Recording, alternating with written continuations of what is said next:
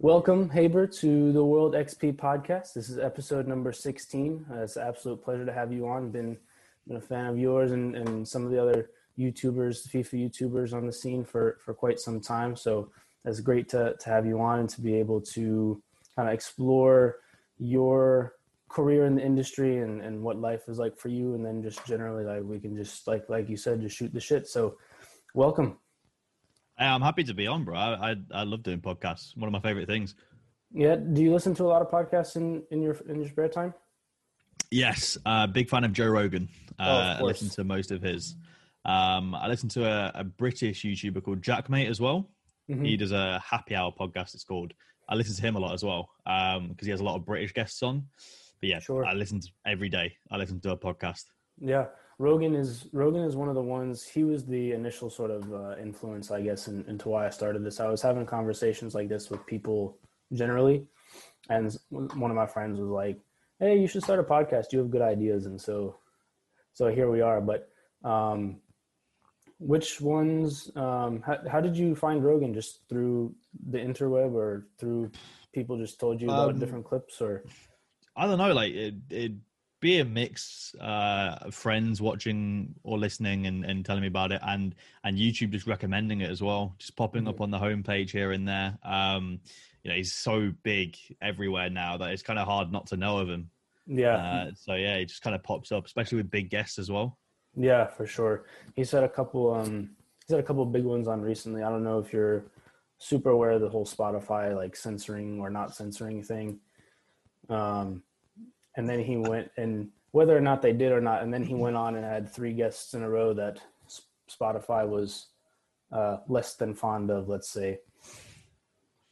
I haven't I haven't kept up to date with it. I, I am halfway through the Kanye one at the minute. Mm-hmm. I was listening to that today. Um, but I I mean I've seen the stories about the the Spotify um, you know whatever's going on over there. I don't know. I I, I haven't looked into it. I haven't indulged in it. I kind of just listen to podcasts and and kind of get on my life really. Yeah, that's fair enough. Probably helps you stay sane. Yeah. Um, have you paid attention, just out of curiosity, um, have you paid attention much to, to what's going on in, in the U.S. or you kind of stay out of it in general?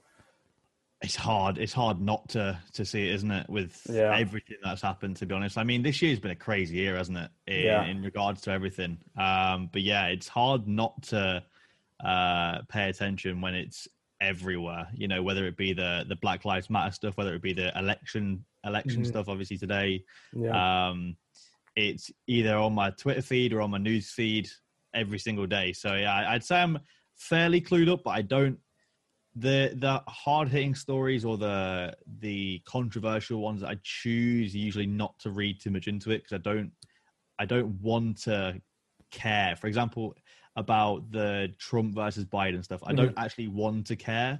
I just kind of see it. I'll read headlines and things like that, and kind of just go on with it after. You know. Yeah. Real quick, and then and then we'll move on. But do you have? I'm just curious because you're you obviously don't live in the United States. So do you have a general um, sort of feeling that you get from either yourself or your friends about like how they view the U.S. at the moment? Uh, I'd say most British people see it as a bit crazy all over the place. Um, the kind of general consensus over here is just what is going on, you know. But I think that fair. I think that you guys probably think the same thing sometimes. Um, yeah, it just seems like the stories get very um they they get intensified i think for the for the headlines. So well i don't i don't think that america is is going crazy but it from an outsider looking in it looks like it because of the way that they word the stories. It just it all seems a bit crazy. But again I, like i said before that's 2020 this year isn't it? It's just it's a bit of a mad year. Yeah it's been yeah, it's been nuts. That's for sure. Um, especially with, with COVID and stuff. You guys are going back into lockdown, aren't, aren't you? Sadly, yes. As of tomorrow, we uh, we are back into lockdown. Was it um, a spike spike in cases from reopening? Yeah, it seems like the spike came from when they reopened the schools, which seems weird because they're not closing the schools again. We're going back into lockdown, but schools are staying open. Hmm. Doesn't make a whole lot of sense. No, that's interesting. I didn't know that you guys had opened the schools. Here, they're still they're still virtual. So we we did kind of the opposite of you guys. I know you guys weren't allowing fans into like the Premier League or, or those mm-hmm. games. We are, but you guys reopened your schools and we didn't. It's very odd. Yeah, I, I don't. I personally don't understand it. I don't get why why we're reopening schools. I don't. I, the whole thing doesn't make sense to me. But again, we I think we're in a similar boat to you. We don't have any kind of consistency when it comes to who's running our country and, and what decisions they're making. So, you know, closing everything bar schools makes no sense because schools are clearly the the factor to why the cases have spiked. You know, we have 30 kids in a classroom without masks on. Of course, if one kid has COVID, all 30 are going to get it. You know. Yeah, definitely. But, so it's never made sense. I've always been uh, an advocate. I, I think online schooling at the moment is probably the best solution to kind of fight the COVID nineteen stuff. But mm-hmm. it's I, it's I, working okay over here. It depends on the teacher's age. The younger ones are coping okay because they grew up with the technology, but the older ones not so much. They're struggling some. Yeah, I can imagine um, so. Yeah, so it's a little bit difficult, but you know, hopefully, hopefully we'll get through it here and there. Um, so for you, you've made a name for yourself in the, the, the FIFA industry, I guess you could say. Um, you have a platform with last time I checked, I think what 150 uh, 150,000 subs on on YouTube. Is that accurate? That is, yeah. Um, that is so. Like when you sit back and think about it, especially for for our channel, just starting out, we have like 37. Um, to grow from because we were talking beforehand, you just put up like trick shots on, on Call of Duty or whatever, and you were just posting, and then all of a sudden it kind of grew and grew and grew into this. What's what's that journey been like for you from just kind of fooling around on Call of Duty to where you are now, where you're streaming, you got a schedule, and and you got all this other stuff going on? Um, it, it's a weird one. It goes very quickly, and then when you get to a point where it's become a full time job and it's a full time commitment, then you look back and you think to yourself, how did that even get? How did it even come around? Um, I don't think there was ever a day where the day before it was a hobby and the day after it was a job. I don't think there was ever that that switch over period. It just kind of transitioned gradually into that. Um, but it's been a very it's been a very up and down uh, journey. I think is definitely the way to describe it. I think YouTube in general, going through YouTube ranks, it's uh, it's definitely up and down. It definitely has its peaks and has its has its disadvantages. And I think that um, I think most people have the same kind of journey when they go through it, in the sense that it you, you can never like you don't know what's happened the day after, and you kind of just you kind of just it kind of just happens. Everything kind of just mm-hmm. falls onto your plate at once, and it kind of just you kind of just going through it as if as if you're a you're I don't know, you're going for a, a, normal job, I guess. I don't know, you kind of just climb the ranks, but it's probably just a bit quicker than a normal job. You don't get promoted yeah. the day after. Um, but yeah, there was never there was never a time where I realized one day, okay, well, tomorrow this becomes a full time job. You know, I, I only really worked one job, so it was never a case of oh, I, am going to quit my job and I'm going to go and pursue YouTube full time. It kind of just happened as it happened. Mm-hmm. Um, overall, yeah, the journey it's it's a weird it's a weird one to describe, um, especially when I mean when I started my when I first ever started posting on YouTube, I think I was about ten years old, mm-hmm. and to kind of grow up doing it. Um, when I started when I started the It's Haber channel and started posting FIFA content, I think it was around 15, 16 years old. Mm-hmm. So I, I, I had no idea what I was doing to be honest. Um, and here we are. Yeah. Five years later, six years later did you just kind of see see some other videos and you were like, oh, I could do that. That looks like fun, and then just started from there? Kind of. Um, when I was in school, uh, all my friends play FIFA, mm-hmm. and I always played the most FIFA out of everyone else. So people would come to me in school and be like, "Hey, who should I buy? Who's the best player you've used? Who? Mm-hmm. How do I finish off this squad? Um, how how am I getting better at the game?" So I would just give people advice in in my school, like my friends, I'd just be like, okay, buy this guy or try this guy or try this formation. And over time, I realized that's kind of just what other YouTubers are doing on YouTube. They're making the videos teaching people how to play the game and the best tactics and the best players to use. And I was like, I might as well give give it a go. Post some yeah. videos, try it out, and and see how it goes. Because I was watching videos every day anyway. Mm-hmm. I was watching the likes of, as you mentioned, Nepenthez and and AJ3 and people like that. So I just decided to kind of give it a go and and it seems to be working out at the minute. Yeah, it does seem that way, doesn't it? um, so when you were describing your journey, you talked a lot about ups and downs. What what what did you mean by by that? Um, so a couple years ago, uh, I went from FIFA to trying to trying to be a Fortnite channel. When Fortnite be- became so popular, mm-hmm. became very good at the game. So I thought I would try and do the same thing I did with FIFA, but with Fortnite. Didn't work out and almost pretty much killed off my channel completely. I got very lucky that I got a second wind with FIFA and managed to kind of ride that wave mm-hmm. after. But yeah, for, trying to become a Fortnite channel, almost almost the end of it.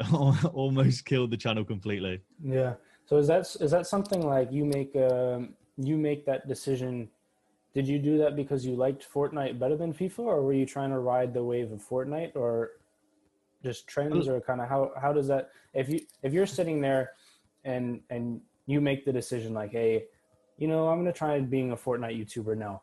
Like, what what sort of uh, information or thoughts go into a decision like that? Um, it was kind of a bit of it was a mixture really. Uh, definitely wanted to try and ride the hype. The hype was unbelievable at the time. It yeah. was it was like we'd never seen before. Mm. Um, alongside the fact that I was massively enjoying Fortnite more than FIFA, and I was really good at the game, and I thought that those three factors would theoretically propel a, a channel that's just starting out. I was seeing the likes of Ninja and people like that exploding because of the game, and I thought you know, obviously I'm never going to get on that scale, but if I can provide the same level of content as providing on FIFA, maybe with the growth of the game, the growth of the channel will come. And about six to eight weeks down the line, it just didn't happen. Uh, yeah. it, it, didn't take off. I had one video that did really well, and then the rest of them just did not take off. Um, and I kind of found myself at a loss for content. I found myself at a loss for the channel. I was the the the views just weren't there, and and that's when I realized that my kind of my thing was FIFA on YouTube, and and and you know I, you can't build an audience on FIFA and then just switch to Fortnite and expect it to work. So I decided then after after doing Fortnite for so long, I decided then to switch back to FIFA. But to answer your question, I don't think there was ever a thought process that went into it that I thought, okay, I'm going to switch now. It, it was almost like how growth works on YouTube, where mm-hmm. kind of it kind of just happened. You know, I posted a Fortnite video uh, randomly and, and kind of just then posted another one, then another one. It was never, I never intentionally was going to just quit FIFA for Fortnite, but that kind of just happened. Then I mm. realized that it just wasn't working. So that's when I decided to stop doing Fortnite on the channel and just go straight back to FIFA. Yeah, I feel like some of that has to do with you enjoying the game that you're playing as well. Like you don't want to be producing content for a game you're not enjoying. I hear that all the time towards the the back end of the FIFA game cycle where people are like, oh, it's boring. I don't even like playing this game anymore. Let me yeah. post PUBG or H1Z1 or whatever. And so if you're not enjoying it, then it's almost like what's what's the point? A little bit. I don't. Do you have you have you felt that? Yeah, I definitely. But I think I don't know if that's the actual game itself or that's from coming from playing a game for eight hours a day for a year. Um, yeah. You know, when you when you when you're streaming FIFA every day for the entire game cycle, you know when when the off period of FIFA happens in the summer, I think that's when people realize that they just fatigued from the game and they're they're exhausted the game and they when they try a different game and it's so fresh and new, mm-hmm. it will feel like FIFA has been the worst thing in the world that you've played for the last year. But I, I don't think I think in, in the sort of this time and in the next few months when FIFA is booming, I think mm-hmm. people enjoy it. I, I, don't think people hate FIFA. Uh, I just think that when you get to a point where you've played it for the last year, you kind of you want anything new to come onto your plate to play. You know? Yeah, definitely. That makes sense. I, I get that way with with FIFA as well. Obviously, I don't play as as much as you, um, but there are definitely times where I'm like, you know, I'm gonna play 2K this weekend instead of playing weekend league and getting upset with the game for whatever yeah. whatever cheese happens. Um, but I was talking to, to one of my friends um, from from college. He so I've only played Ultimate Team last year and and this year. Um, but my friend had an account and we would like kind of share the account or whatever, going back to 14 or 15.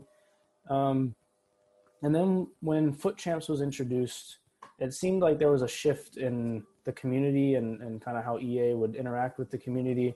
I remember in 15 when they had the tournaments mode, we would mm-hmm. just have fun and play tournaments and if we lost we lost and it was whatever but now it's like if you lose a game in champs you like it feels like you take the hit so much harder. Have you noticed that uh, that sort of shift as well? And do you know sort of why ea wants to do that or have you have you have you do you have any thoughts on that? Um i there's definitely been a shift. I do agree. I, I think there has been a shift. I think that with the introduction of FUT champions they've created this this toxic environment now where the the rank you achieve defines you as a FIFA player, mm-hmm. and every loss that you then take feels like a personal attack because you're you're not getting closer to achieving that rank that then defines you as a FIFA player. Mm-hmm. So I think that unfortunately the introduction of competitive game modes has forced players to take the game way more personally and to it's created a, a, a community that is way more toxic because of that because everyone thinks that oh if i hit elite this weekend then i'm going to get more respect as a player. And it doesn't make sense because it doesn't mean shit at the end of the day. It doesn't matter yeah. if you're an elite player or you're a silver player. Like who actually cares at the end of the day? But unfortunately it has created this environment and i don't know if ea wanted to create it but we're at a stage now where they can't go back they they mm-hmm. unfortunately it's impossible that if they take out rewards from any game mode no one's going to play it yeah. uh, and if they if they remove the competitive nature of the game it will unfortunately make the game incredibly boring after it's kind of become this massive competitive uh, sweat fest really mm-hmm. so i don't think that they can take it back uh, yeah. i don't think they meant it to get to here but it has and you know they do need to take responsibility for that yeah, I agree wholeheartedly for sure. The community itself is kind of we were put in a position where, like you said, if rewards aren't there anymore, nobody wants to play. And I'm sure after games and, and champs, you've received all sorts of nasty messages from from people before. Um, but it just doesn't create like you want a game like that to be fun. Um, mm-hmm. And you definitely hear people like saying, "No, it's not fun." Like on Nepo's Road to Glory, Road to Glory last year, he was like, "I'm going to play champs every weekend," and I think he played like three times. Yeah, and he was like, "Yeah, I just don't want to play anymore."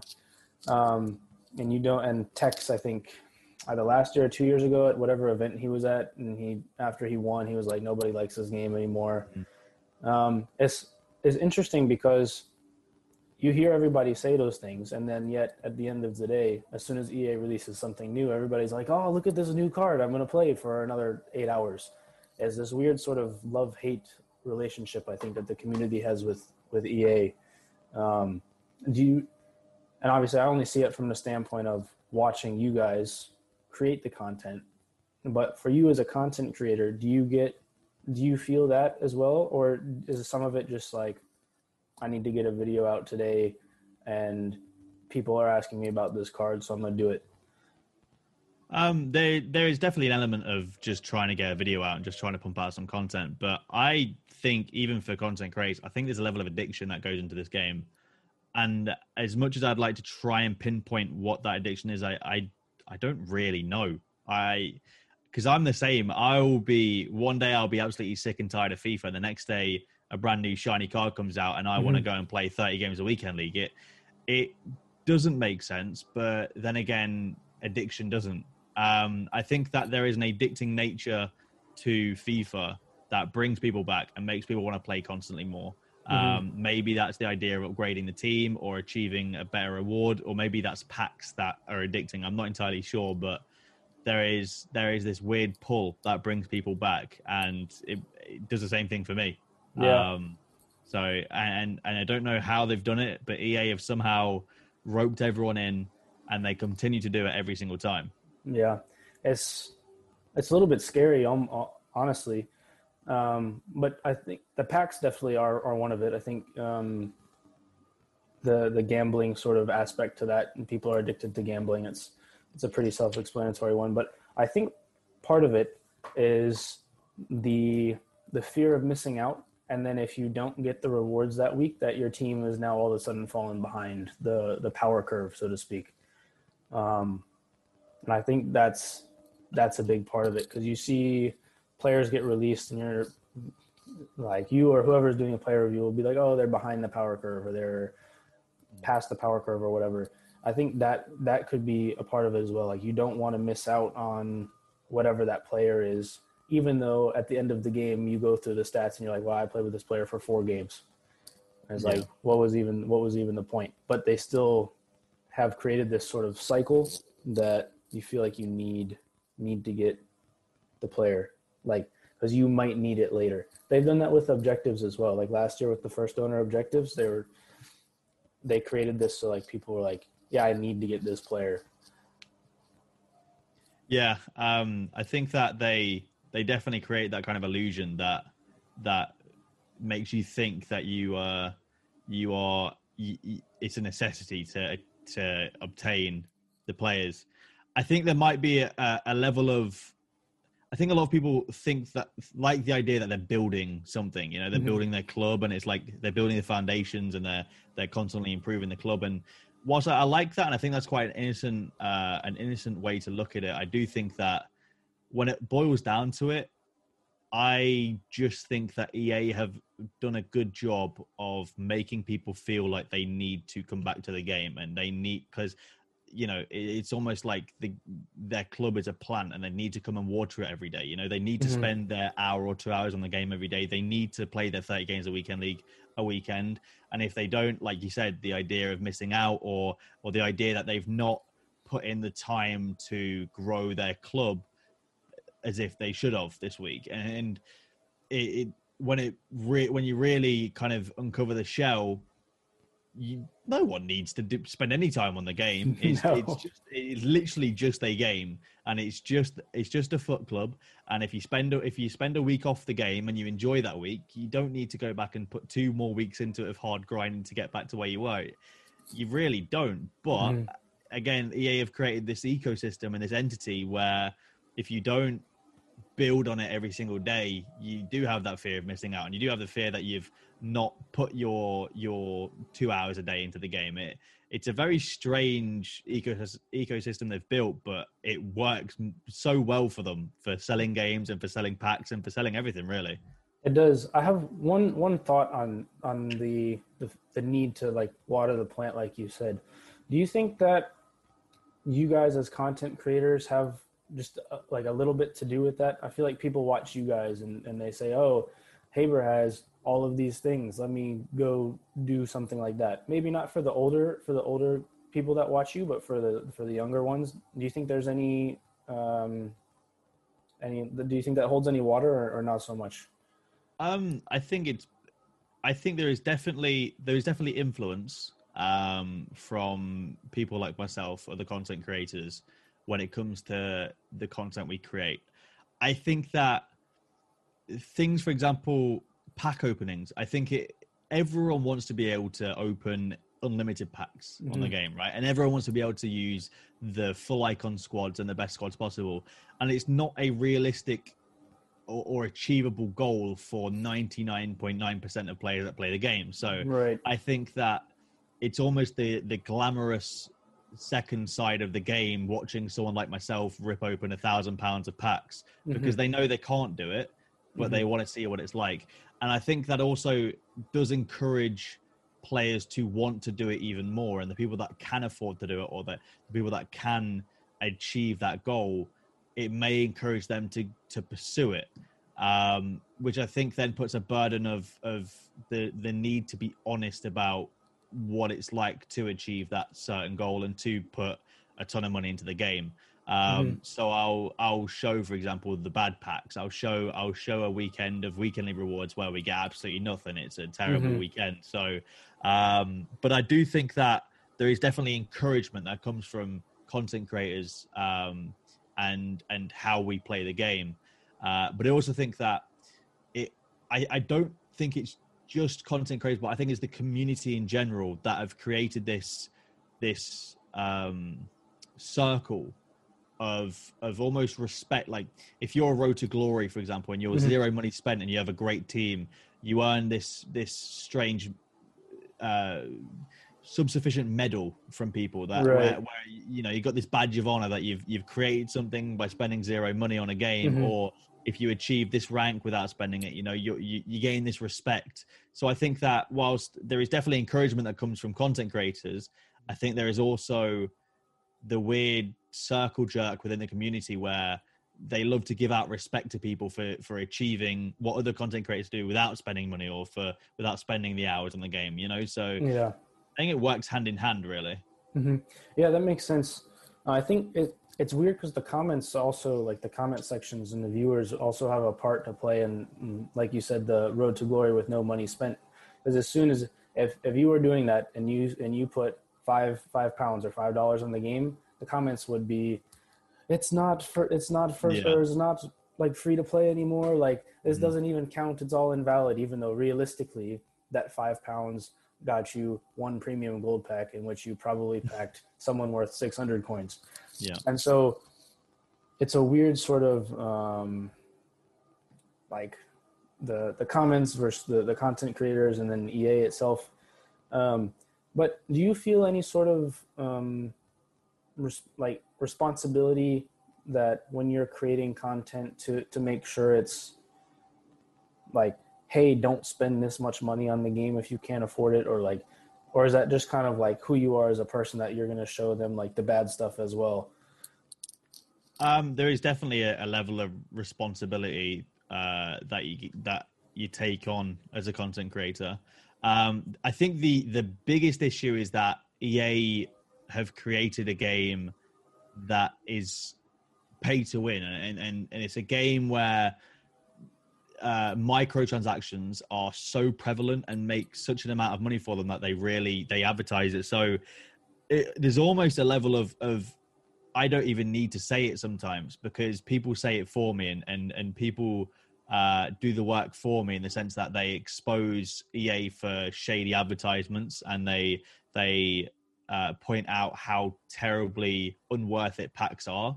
Mm-hmm. Um, but you know, if I have somebody watching a stream and I go and spend 36,000 FIFA points and, you know, they're thinking, oh, they might put in chat, you know, should I open a, should I open a 100k pack? I'll always tell them no because ultimately it isn't worth it regardless. Um, mm-hmm.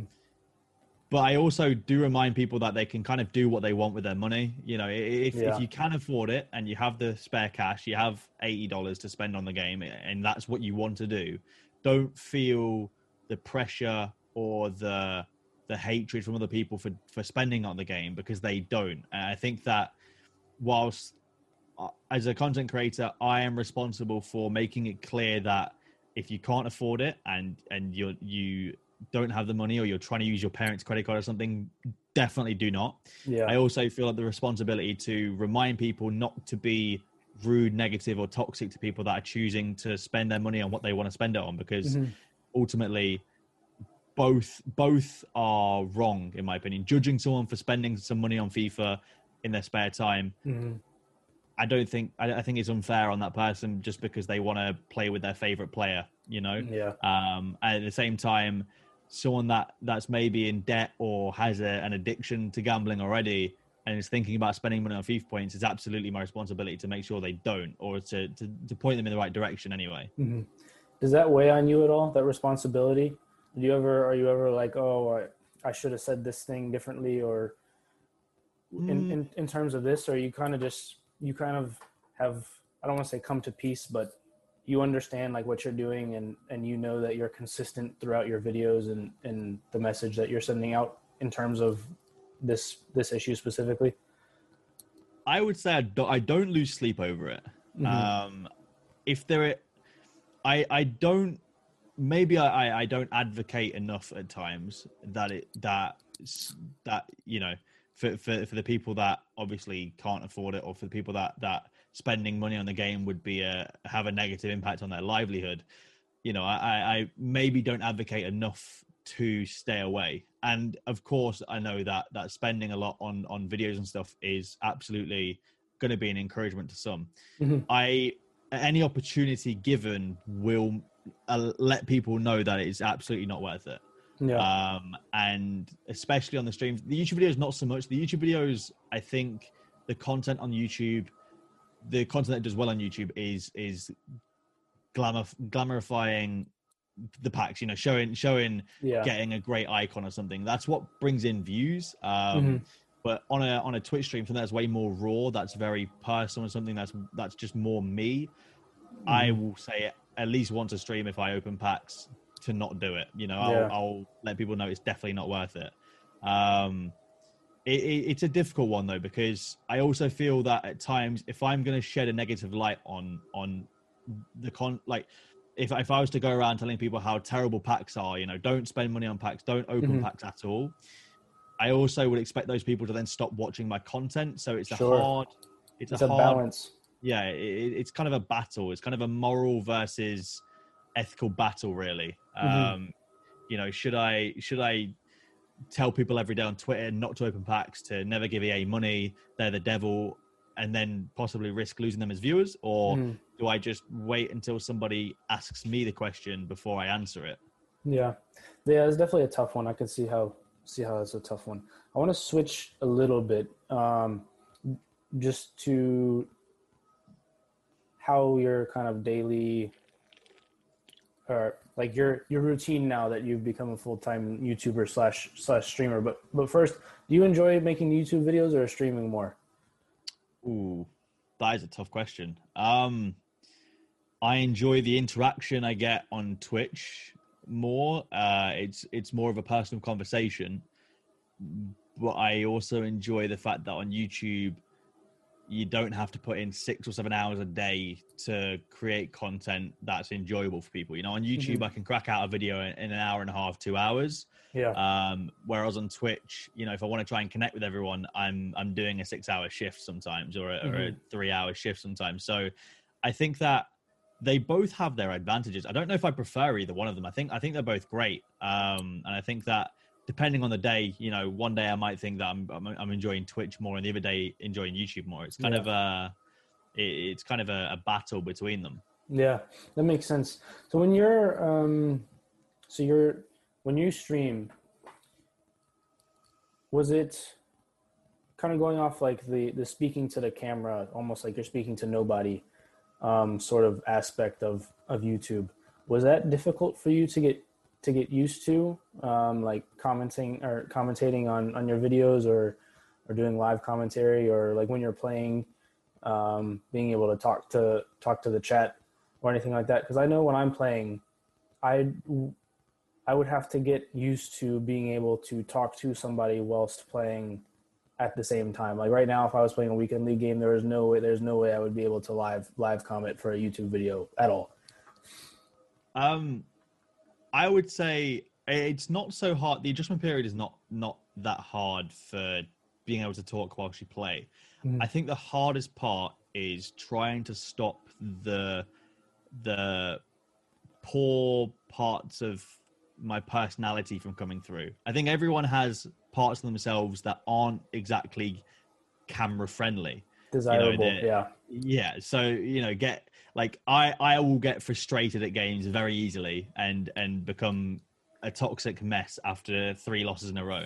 and that is exactly what I don't want to put onto Twitch, but sometimes can't help it. And I think the adjustment period of weeding out the negative aspects of my personality were the hardest part for streaming. And, and to be honest, a part that I still haven't mastered. I still let out the, you know, I'll still be toxic or salty after after a loss, or I'll still play on tilt or stream on tilt after you know something happens in the game. So they're definitely the hardest part. I don't think it's too hard transitioning into just to be able to commentate live for a longer period of time over over games, for example, because mm-hmm. um, it's more so you kind of just be yourself on Twitch. Yeah. whereas on YouTube, it's kind of 20 minutes of, of putting on a personality for the camera, and then you just you're editing it and you kind of just sit back in your chair and you're not projecting your voice anymore and you're kind of you're done with it so with with twitch it's almost just the same as how it is now where i'm just i'm literally just talking like a normal human being and i'm, I'm yeah. kind of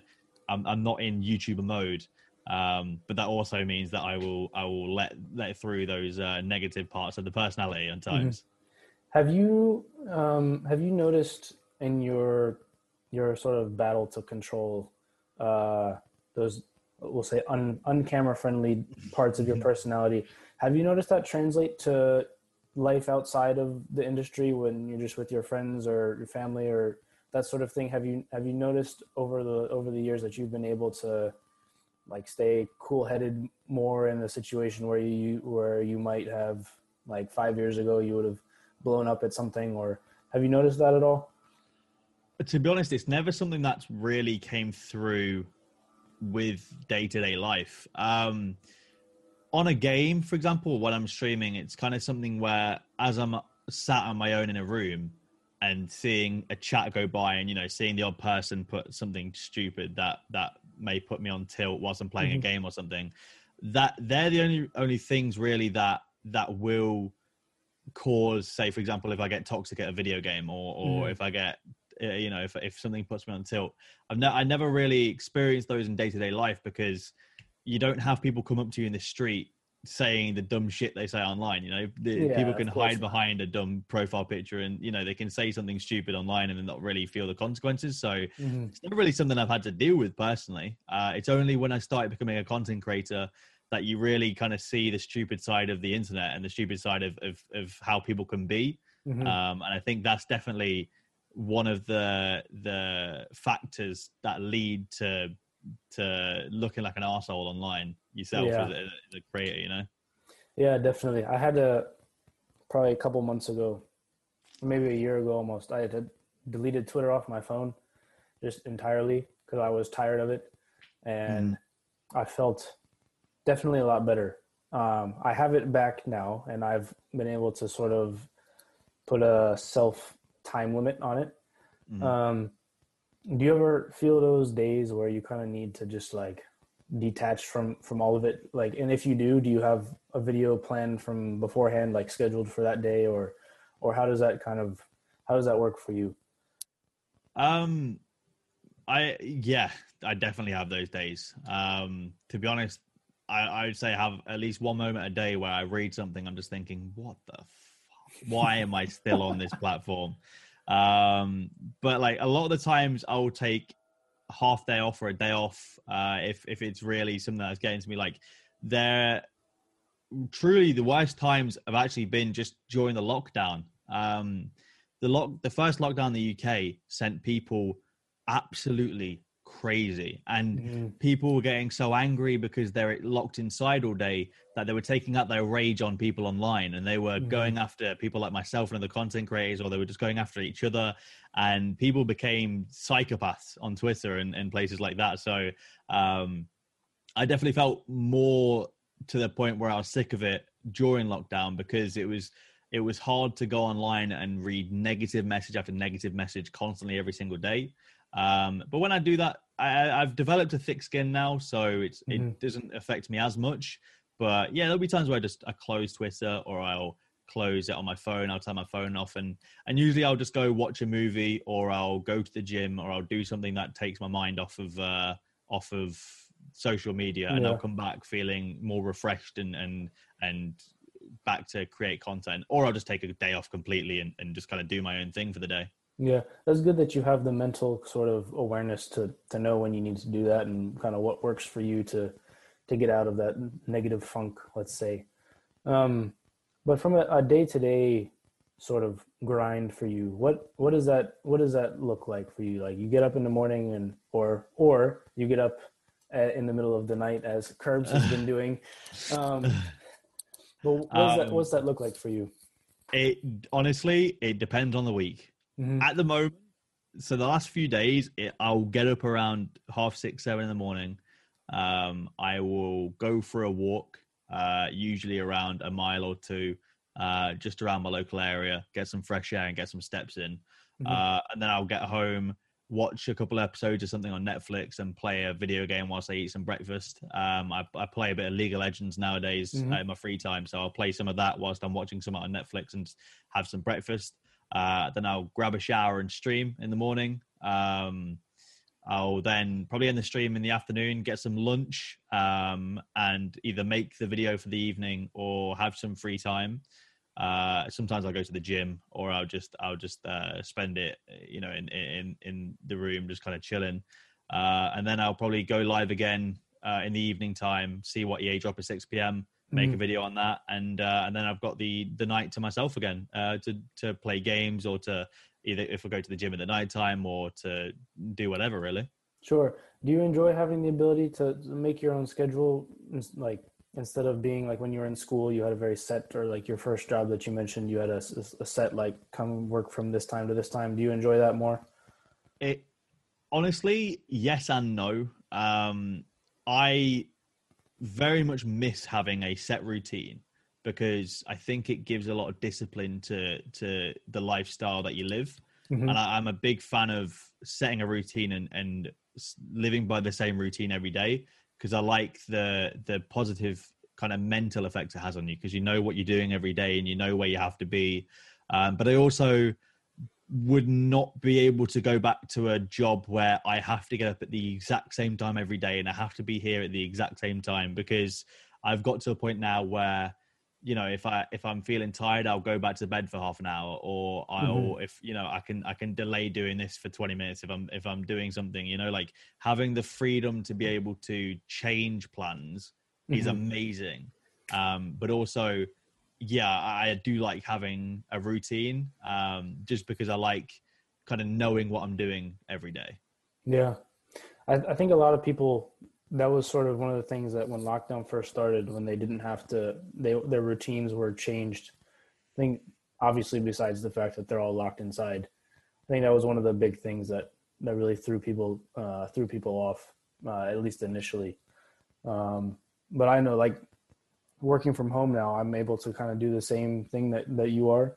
Like if I know I don't have meetings, I'm able to go to the gym or or go to training or, or something like that, or mm-hmm. shift stuff around. So I definitely enjoy it more as well because if I'm sitting in in my office and I have a slow day, I'm just sitting there doing nothing. But mm-hmm. now I'm able to go off and do other things like this podcast, for instance. But mm-hmm. um, yeah, man, this I think it takes a certain type of person to to really thrive in an environment where you are totally f- like you have the total freedom to do kind of whatever you want, and you gotta you have to have the discipline to continue to make sure that you have a, a livelihood in in both of our cases. So um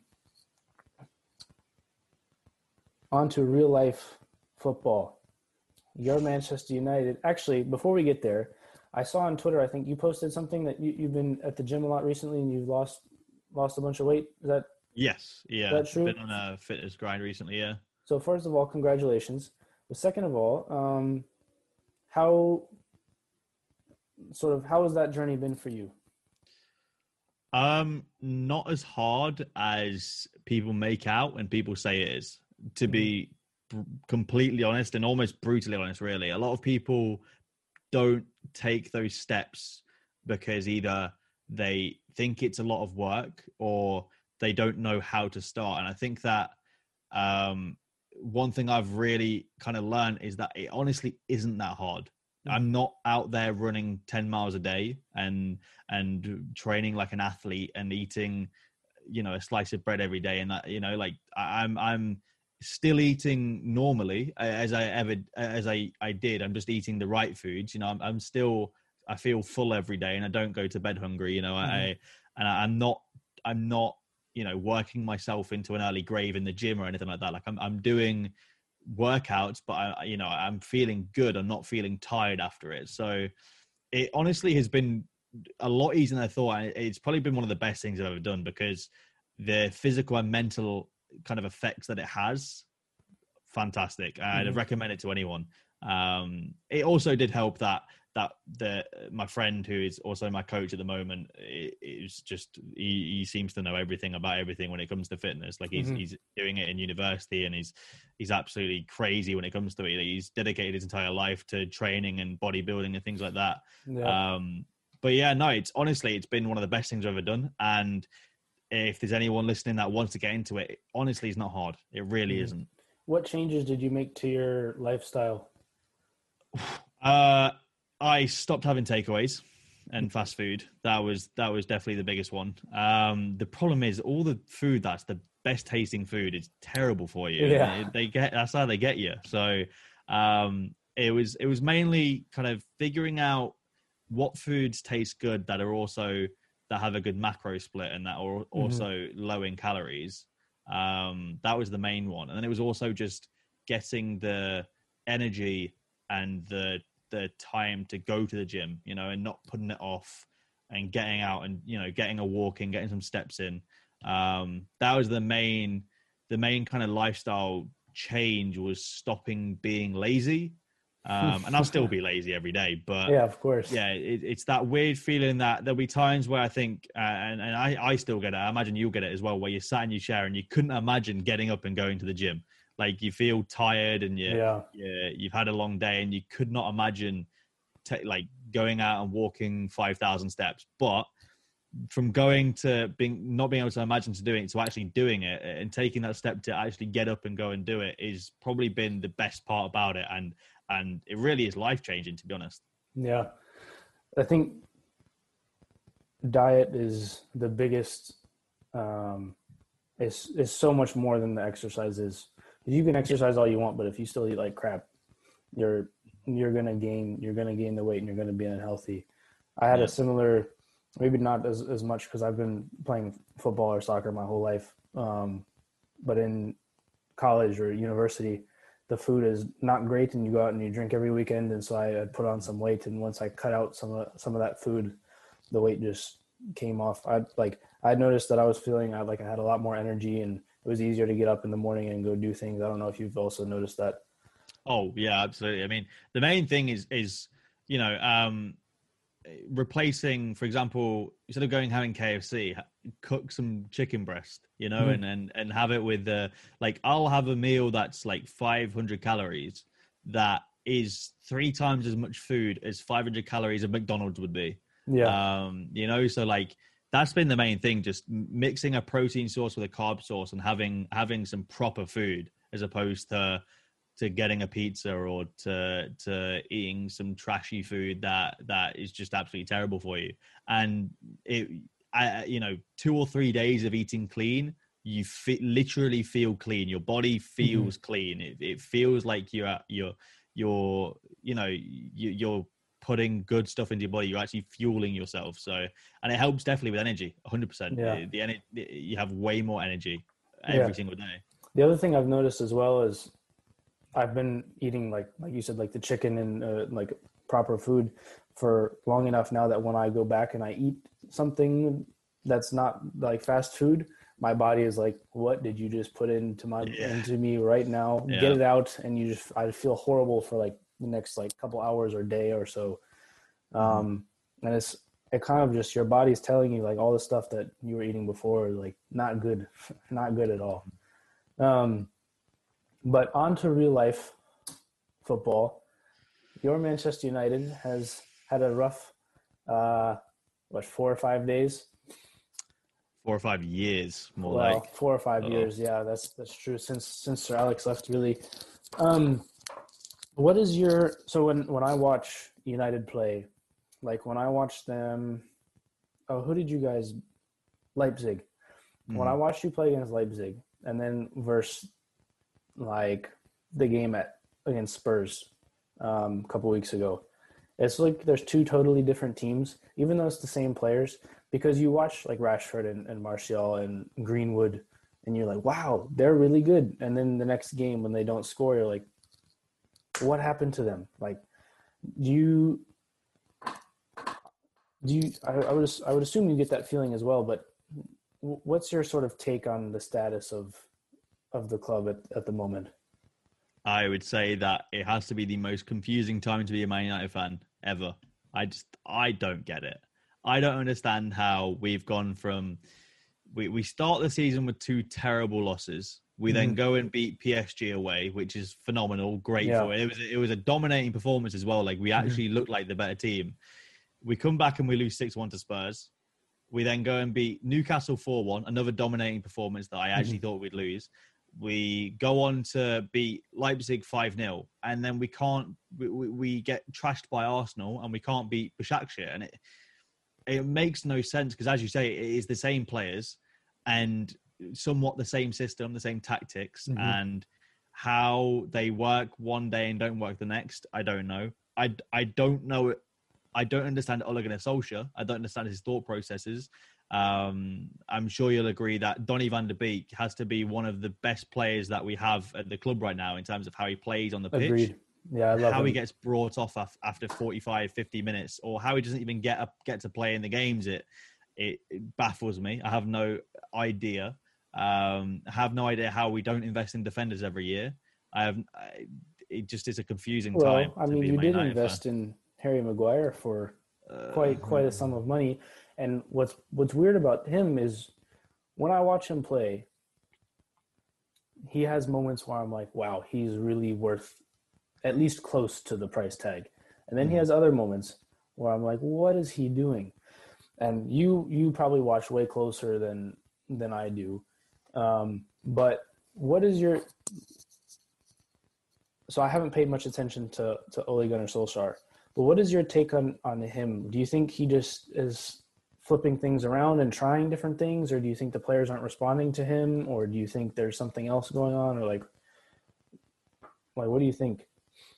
If I had to put, if I had to to put one thing down as to what he isn't at the club, I don't think that he's got the fear factor that Alex Ferguson had. Mm-hmm. And I don't think any manager has since then. Um. We had it like it was a different time. The the players genuinely feared the man. You didn't mm-hmm. cross Alex Ferguson. You played 110 percent every game. Otherwise, mm-hmm. you feared what he'd do to you. Mm-hmm. Um, and I just don't think the likes of Paul Pogba are going into the dressing room scared of little Ole Gunnar Solskjaer. You know, they're not scared that he of what he's going to do. They know that the the higher ups at the club are going to overrule him. You know, Paul Pogba mm-hmm. was never going to sit out for five games in a row. It's not going to happen. You know, he, he's ne- that's never happening because no matter what Ole Gunnar Solskjaer thinks, the the Glazers are going to tell him to play Paul Pogba or he's gone. So mm.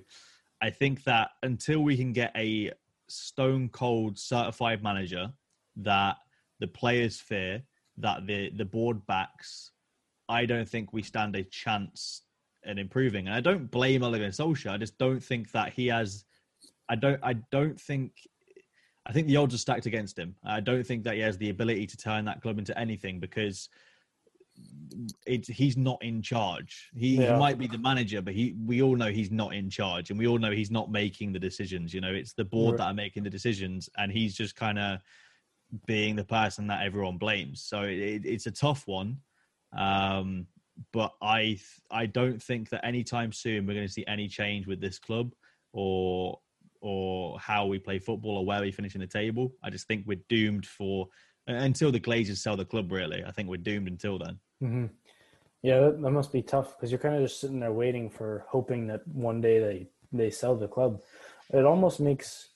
Um, I feel like you'd almost be happy then that you didn't spend the money on Jadon Sancho if if the club is still in the predicament that it's in. Like I don't think having Sancho would turn you guys from where you are now into title like to catching Liverpool, for instance.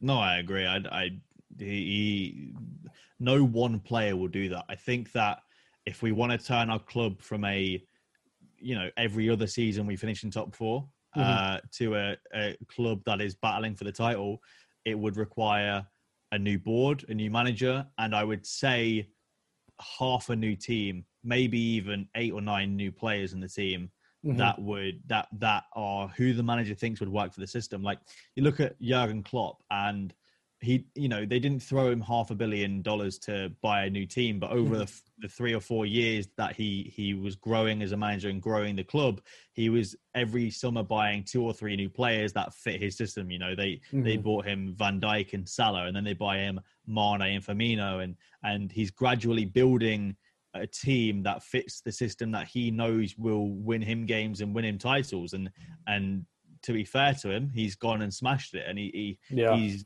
he's got a philosophy where you know Liverpool players want to play for him. I don't think that we have the same thing in Man United. I don't think there's a single player that thinks that they want to Im- impress Ole Gunnar Solskjaer. But you look at Klopp and you see the relationship he has with with you know the the Salah, the Mane, Van mm-hmm. Dijk. They all love him. They all want to to play for him. They want to get results for him, and they want him to be happy. And I don't think that we get that in the current position we're in. I don't think we ever get that kind of relationship from player to manager, and it sucks, but it's true. Yeah, definitely. Klopp was the same way at Dortmund. I'm a Dortmund fan, so I've been following Klopp for for quite some time. He was the same way at Dortmund, even when when Götze was young and Kago was was there, and Lewandowski was there. Hummels when he was younger, and they made that run to the Champions League uh, final they were all the same. And you on that team on paper, you wouldn't really say should have been there at the time, mm-hmm. but they but he knew the system. He had the players that he wanted for his system, and he's transferred that to to Liverpool with a, a bigger budget. And you look at the players he's brought in at Liverpool, like Firmino and Mane. He brought them in on bar. I think Mane was like 35 mil or something like that, and Firmino Firmino 25 or 30 mil. And you look at them now, and they're worth like 80, 90, 100 million. Mm-hmm. and it's based on their improvement as a as a team and his ability to get the best out of his players. And I don't know that there's a lot of managers in the world like him. To be honest, no, I, would say he's probably the world's best at the minute. Uh, you know, I, I, think that there's always been that debate between him and Pep, mm-hmm. but I would say Pep's always gone to a complete team, or at least from my from my point of view, I'd say Pep walks into a team that is that is pretty much completed, and if it's not, then he gets the huge amount of money he needs to complete the team. Yeah. Whereas Klopp has built that team from the ground up. You know, he didn't mm-hmm. start with Van Dijk. He didn't, and when he bought Van Dijk, Van Dijk wasn't Van Dijk. You know, he mm, was yeah. he was the the great Dutch centre back from from Southampton. But I would say that when Liverpool bought Van Dijk, I would say that he was at the same level then that Ake is now, having just gone to City. Mm-hmm. You know, in, in a few years, Ake could become great, but uh, in a few years, in you know, a couple of years, Van Dijk became the best centre back in the entire world. You know, Ballon Ballon d'Or contender and and mm-hmm. and you know, Player of the Year winner and things like that. So um, it, it's one of those where he has built that from the ground up, whereas Pep kind of walks into that already built system. Um, so yeah, I'd say I'd say Klopp's probably best best manager in the world. I don't think that there is many that can re- recreate that, and, and, you know he's probably going to be a one in a in a ten year, twenty year period. You know, mm-hmm. I don't think we see another another success story like that for a while. As much yeah. as I wish it was only going to Solskjaer, it's not going to be. Yeah. One sec. Let me plug my laptop in. Um, so, do you have like a on your wish list if you had somebody that was going to come in to United and, and be the manager? Klopp, not including Klopp, as I'm sure he's gonna. Well, the Liverpool United rivalry, and and I'm sure he's quite happy where he is. But do you have somebody in that that you would want to take that to take that job? I like Simeone. Mm-hmm. I think that he is a really good manager, um, and he'd definitely be one that I would I would like to be considered. Um, I like the guy at Leipzig. I forget his name now. Nagelsmann. Um, that's the guy. Yeah, I like him. I think that he he's got a good style. But I also I would genuinely like to see Ole Gunnar Solskjaer have another year or two at the club mm-hmm. with actual backing because we've gone through five managers in six years and it's it's frustrating. You know, I actually wish we'd have kept hold of Mourinho when we had him because mm-hmm you know he he got a second place in his second year and and whilst he didn't have a great third year he never got the backing from yeah. the club or even the players and i'd like to have seen a scenario play out where Mourinho stays for an extra year or two he gets given that faith and he tries to turn the club into the club of old you know because we i know he's definitely capable of doing it he's one of the best managers that there's been and mm-hmm. he's proven himself time and time again so uh, you know I would love to see a, a top tier manager come to the club, but also I'm so sick of this cycle where we get a manager, they do okay, they don't get backed, they have a poor season, they're sacked again. So mm-hmm. it, it's almost bittersweet at the thought of a, a new manager and, and, and and even one of the greats coming to the club. You know. Mm-hmm. Yeah, that makes sense. If my club was in in that sort of cycle of managers all the time, I wouldn't be particularly happy with that either. It's like you can't, mm-hmm. I feel like you can't win like that because you're always changing tactics and, and systems, and especially once you get up to playing that that level of of football. If you have one person miss the assignment, the whole team is the whole team is sunk. Mm-hmm. Um, and sometimes when you when you watch, like you can point it out who it was. Like, oh, Shaw missed that that run or that mark, or Pogba didn't track back, which happens way too often. But um, but yeah, so I I think have you watched the um the Tottenham Hotspur documentary on Amazon Prime? I have, yeah. Do you?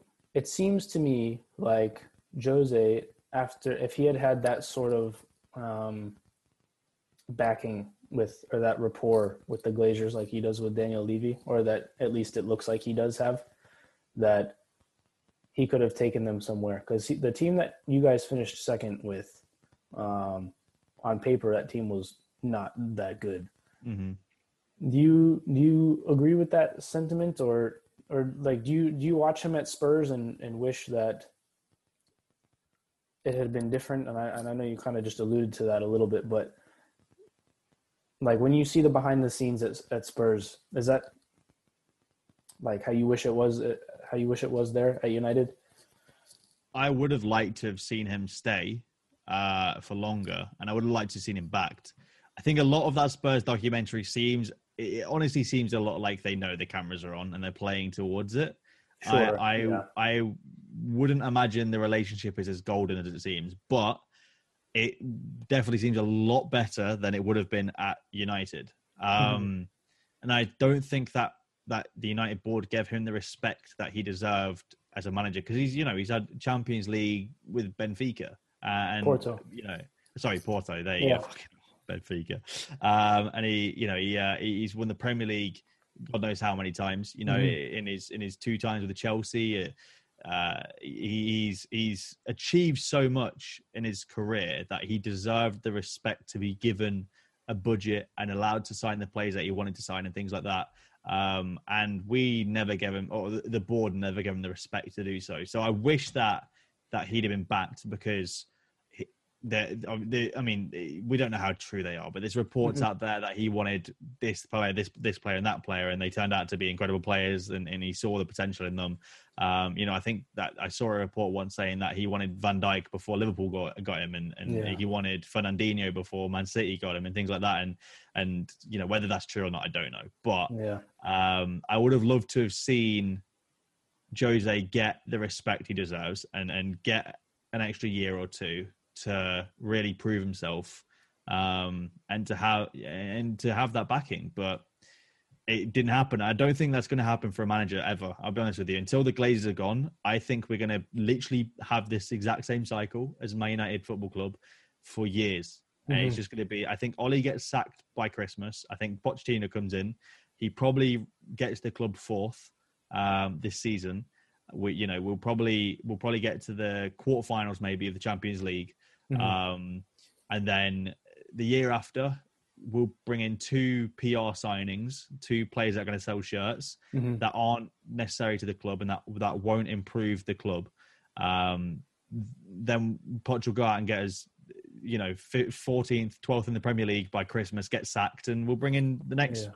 Tom, Dick, and Harry. So, unfortunately, it's, it's a never-ending cycle. It's so frustrating, but yeah. Do? do you tip? Um, do you think Jose can can lead Spurs to Champions League, or maybe not obviously to the final, but into the top four and challenge for the, the Premier League maybe, and and start if he gets another year or two? Do you think they have the squad to do that?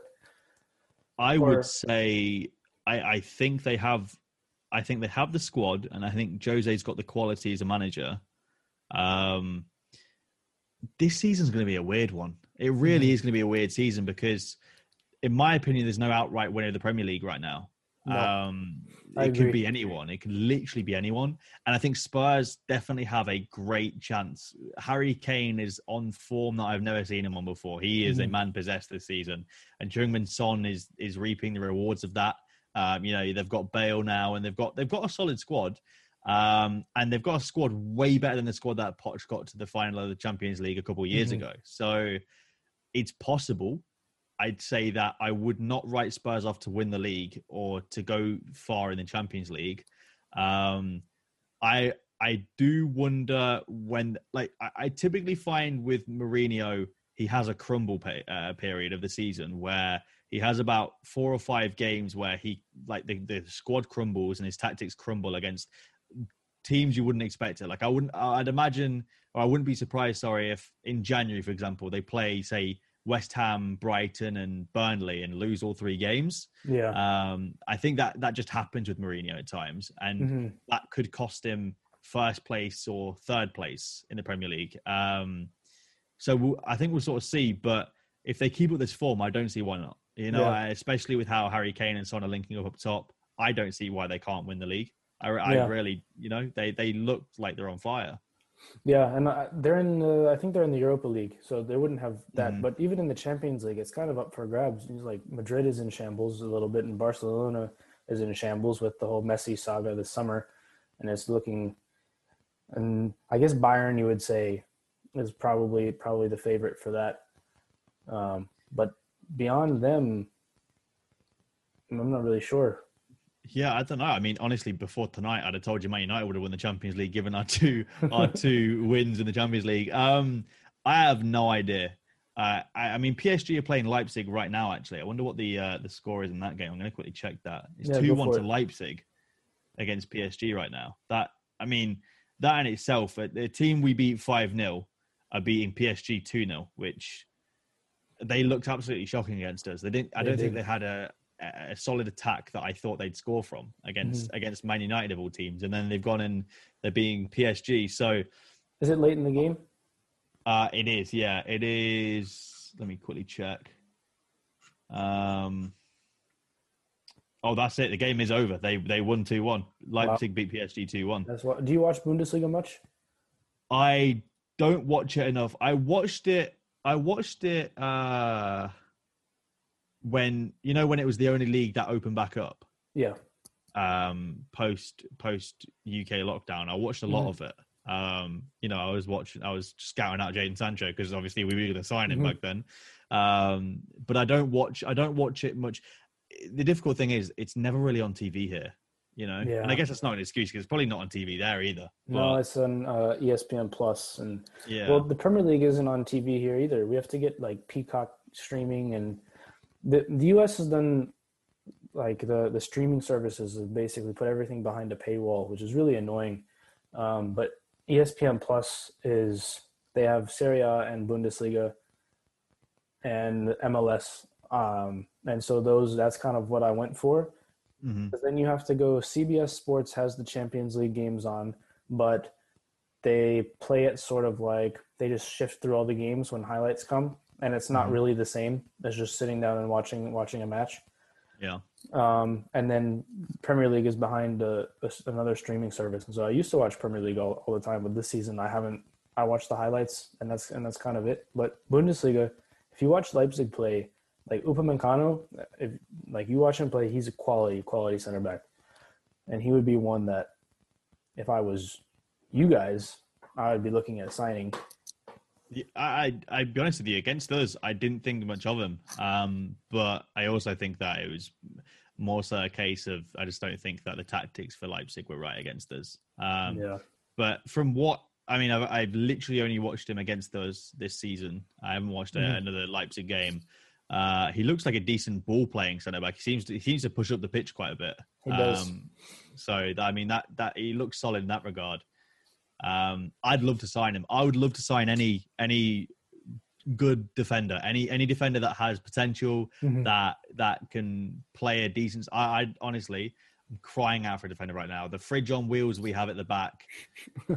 as much as like I agree with what you said earlier in the fact that he shows pockets of talent, but we don't play how Leicester played when he when he was incredible at Leicester. Mm-hmm. Le- he played so well there because Leicester played a, a defending line in their own penalty box. Mm-hmm. So Harry Maguire v- rarely ventured out, so he didn't have to track back anytime.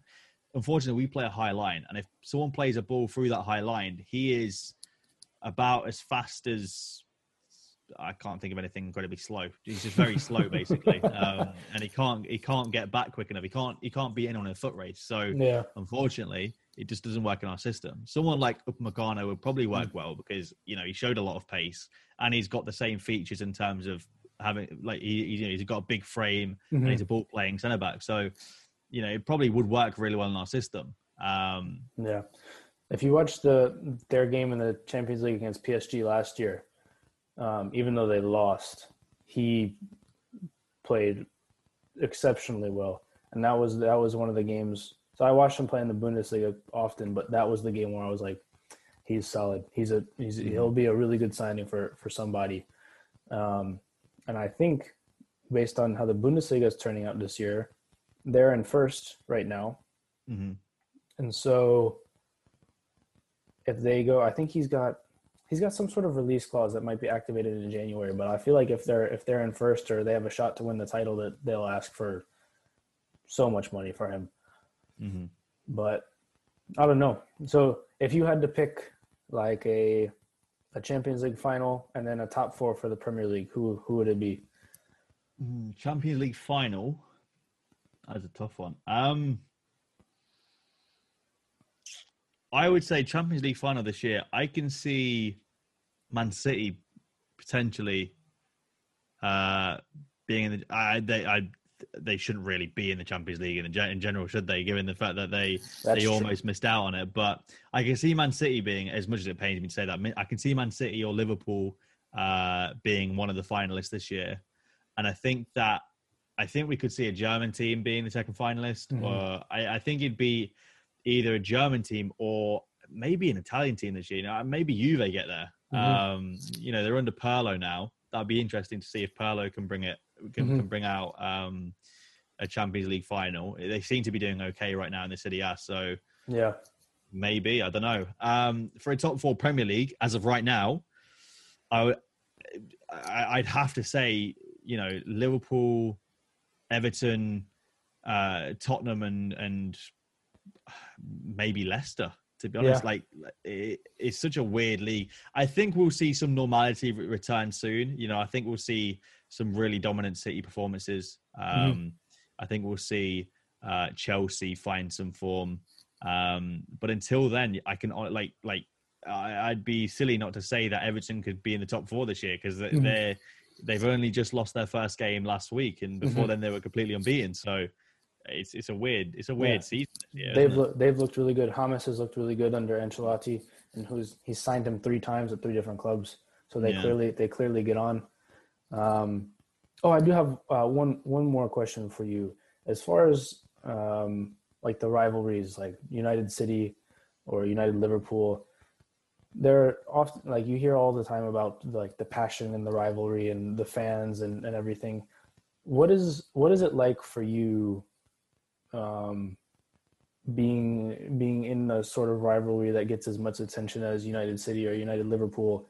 And like well one have you been to one of the games in person? And two what what's like the difference in the atmosphere between like United Burnley or versus one of those games?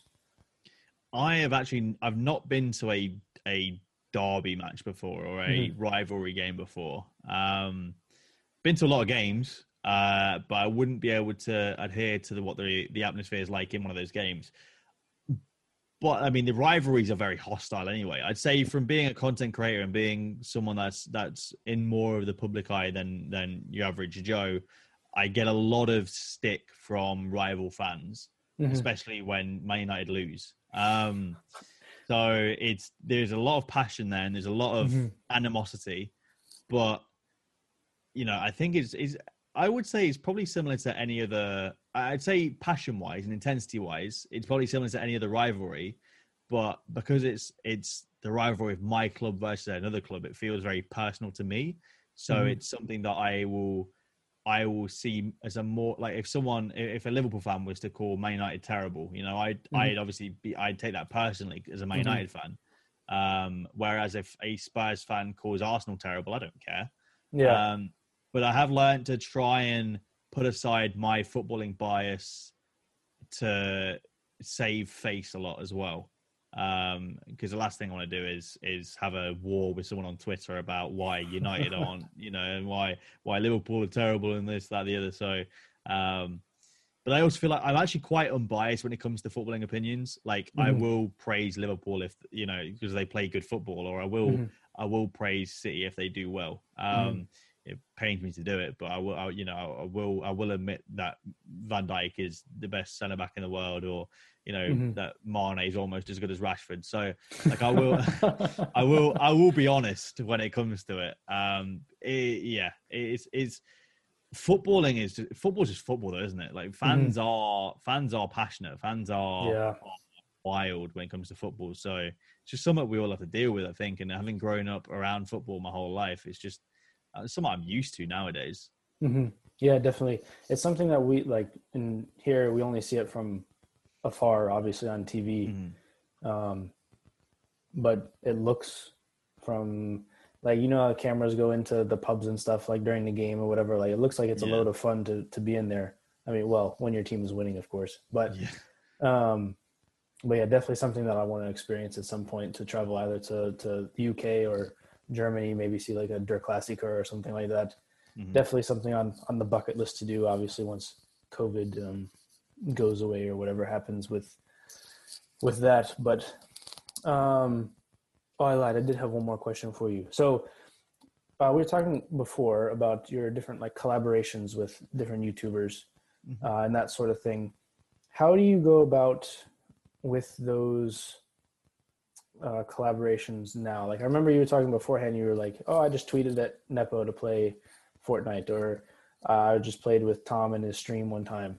But now that you're kind of a little bit more established, does, is there a lot of scheduling that has to go into that, or do you kind of just like text so and so, be like, "Hey, do you want to film today?" Or how does that sort of work? Um, with clubs, I mean, I'm I'm so it depends what the club is. Uh, mm-hmm. If it's a squad Shredding, for example, I talk to Andy every day. Like me and Andy play games together every day, or we just chat back and forth every day. Mm-hmm. Um, mm-hmm. So it will literally just be a case of Andy will just be like, "Yo, do you want to record tomorrow?" I'll be like, "Yeah, sure, why not? We'll just we'll, we'll record in the afternoon or something." Mm-hmm. Um, if it's something like seven minute squads with Jack, he'll usually set a time. Um, like he'll be like, "Yo, can you record on Wednesday at like 9 a.m.?" and and every time he misses the time anyway because he's you know, but uh, he'll set a time, he'll set a day and a time. Uh, but it just mm-hmm. depends on the club, really. It is very, it is quite chill. There's never really like a stress about it, or yeah. uh, there's never really any kind of um, any kind of uh, uh, worry or, or, or like set schedule. It's just kind of it's kind of pretty chill. Mm-hmm. Um, but yeah, like before, it would be a case of, um, you know, I wouldn't get asked as much back at like a few years ago because people mm-hmm. didn't really know me. But now, as you do collabs and become friends with these people, it's kind of just, you know, you're one of the people mm-hmm. that they want to kind of record with. So they kind of just, they kind of just, you know, drop you a DM or a text or something. Yeah. You know, hey, do you want to record tomorrow? Yeah, why not? Yeah, definitely. Um, I'm gonna put you on the spot. Do you have a favorite collab out of the well, the main three that I know, anyways: Seven Minute Squads, Team Takedown, or Squad Builder Showdown. I would say Builder Showdown is probably my favorite to record, but Seven Minute Squad is my favorite to play because it's Jack's a really easy opponent. Jack is god awful at FIFA. He is terrible. So. Yeah. Yeah, I'd say yeah. Builder Showdown is definitely. I'd, I'd say it's the most fun to record because I I think it's my favorite concept out of the 3 mm-hmm. Um, but they're all fun to be honest. I like them all. Yeah, they're all fun to watch anyways. So if you guys are interested in watching those, we'll put those links to Haber's channel down in the description below. But I think this is a good place to wrap up. Uh, it's probably very late over there. What, uh, almost midnight, eleven thirty midnight? Half, half ten, half oh, ten p.m. I got my times wrong. but anyways, uh, I really appreciate your time. Uh, it's been I've had a lot of fun talking to you, and and wish you wish you the best with your YouTube and, and FIFA career. I appreciate it, mate. It's been a lot of fun. I really enjoyed it. Sounds good. Bye, everybody.